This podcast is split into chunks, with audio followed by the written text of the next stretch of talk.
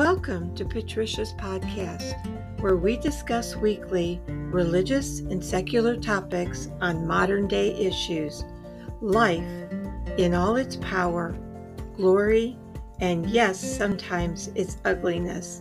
Thank you for joining us, and remember, the true soldier fights not because he hates what is in front of him, but because he loves what is behind him. We hope you enjoy this evening's podcast.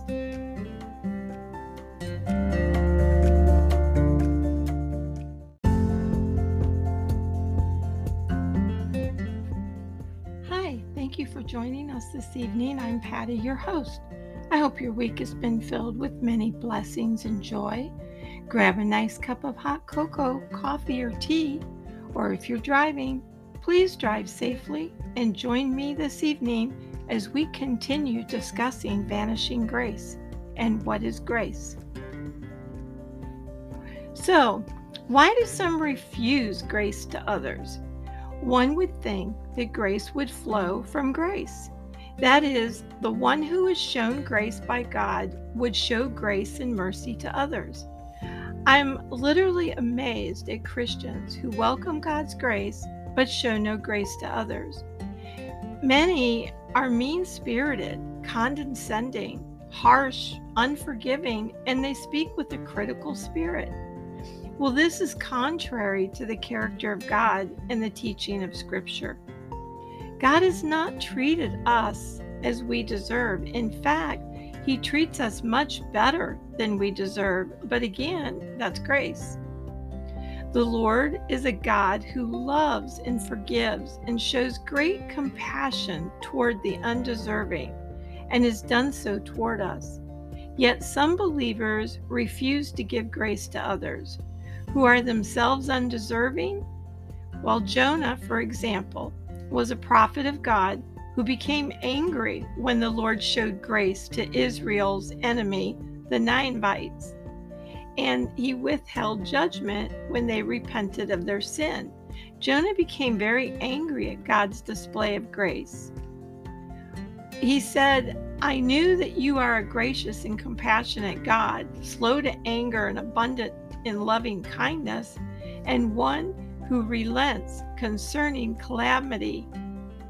Well, the contradiction is that Jonah personally enjoyed God's grace, but then selfishly wanted God to withhold it from others.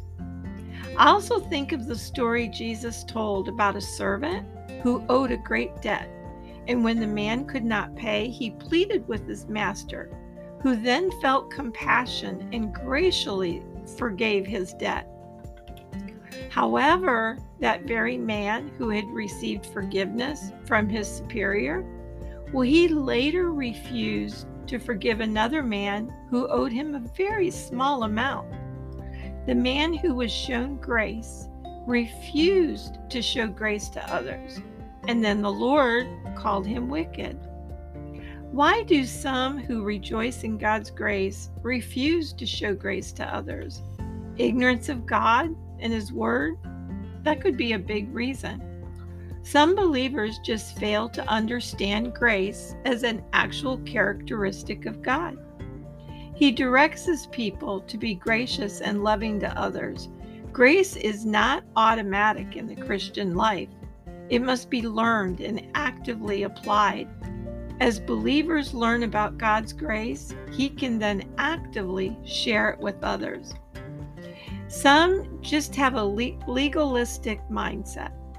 Legalism is the belief that one can earn God's favor through religious practices and good works.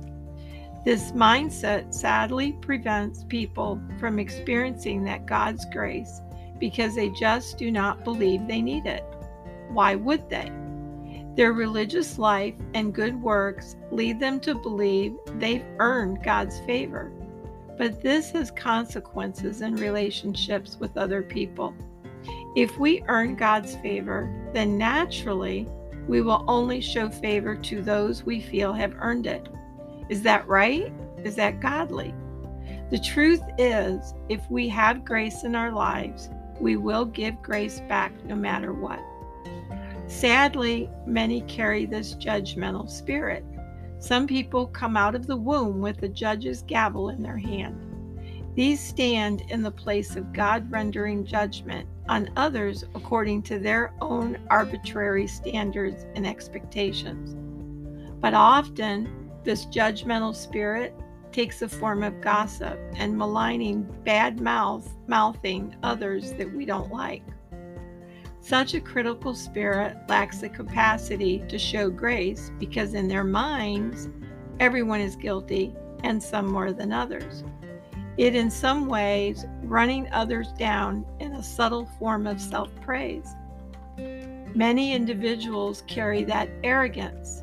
Arrogant people do not show grace. In fact, they lack the capacity because they are so self-absorbed, consumed with thinking about themselves and their own life. They just have no room in their thinking and speech to show grace to others. Too many times, even in my own family, I've heard this said, that arrogance in people never see their own faults, only the faults of others. And I think there is true merit to this statement. Then there is that refusing to forgive spirit. An unforgiving spirit makes it so difficult to show grace. Forgiveness means we release someone from the offense or debt they owe us, or debt we believe they might owe us.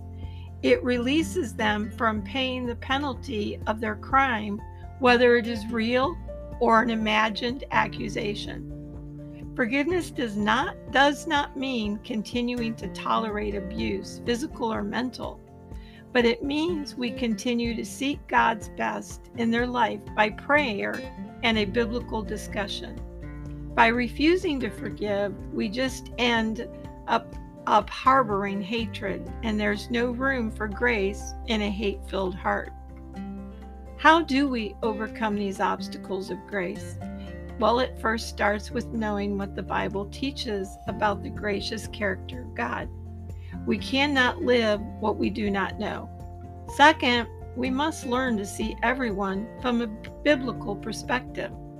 Then with eyes open, we choose to love the unlovely and show them grace. We treat them better than they deserve and seek God's best in their lives. Third, we learn to discipline the mind and live daily to think and act in grace. When we encounter unpleasant people, or those who have hurt us, like family, friends, co-workers, and so on, we can consciously extend grace to them by showing love, kindness, and mercy. Lastly, be ready to be hurt. Showing grace is difficult. It can be very difficult because it places us in a vulnerable spot where we may be hurt, sometimes on an ongoing basis. But by faith, we are okay, and absorbing the pain others inflict, much like our Lord. We know God is with us to shield us and sustain us as we do His will. Since each of us have tasted of the grace of God, let us also be gracious to others. Grace is vanishing in our world today, and I have given you all the tools you need to help change this. It starts with one person, then the next, and the next, and so on. Remember, Jesus is an example of grace in that He cared for others, healing and feeding many, even to those who refused to show their gratitude. He acted out of His own goodness for the benefit of others, with a full knowledge the majority would reject Him and abuse His kindness. God will, at times, place us in difficult situations to humble and teach us. The Apostle Paul learned a valuable lesson about God's grace, but first he had to suffer beyond his ability to cope. The Lord did not leave Paul without the means to handle the suffering. He told him, "My grace is sufficient for you, for power is perfected in weakness." It is the strength necessary to cope with a problem that is greater than our ability to handle on our own. The greater our weaknesses, the more grace God gives us. Today's grace is for today, and tomorrow's grace will be given to us tomorrow when we need it. We simply need to trust the Lord that He sees our needs and will provide for us in each moment. We become relaxed when we realize and accept this. We also are to give that same grace to others around us, deserving or non-deserving. We are to omit the need to pass judgment on any person or group. It's not up to us to pass that judgment. We do not have to agree with any groups, organizations, or any one person on their lifestyle or beliefs, nor do we have to accept false accu- accusations against us. But we are ordered to love and give God's grace and forgive to move on. Remember, it's in that hardship that our faith grows and God's grace is its greatest. Thank you for joining us this evening. God bless each of you, and until next week, remember to walk in His love, and you will forever be changed. For more detailed Bible scriptures that we've used in this podcast, please visit patricia's podcast dot wordpress dot com. Please enjoy Unspoken as they perform the song Call to Grace. Thank you again.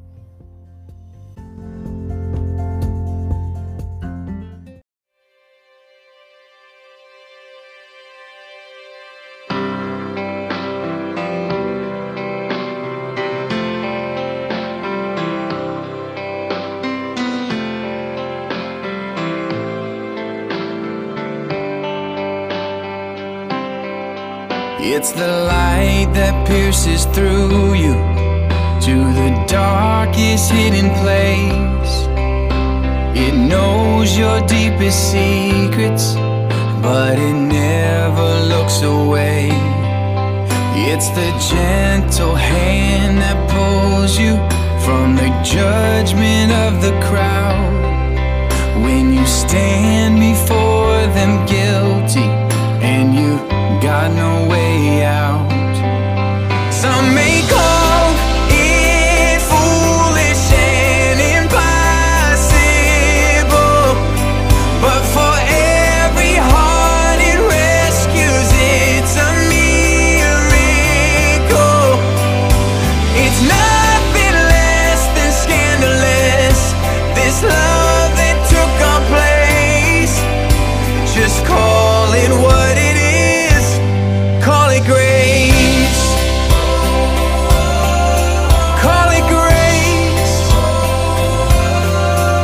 It's the breath that's breathing new life into what we thought was dead.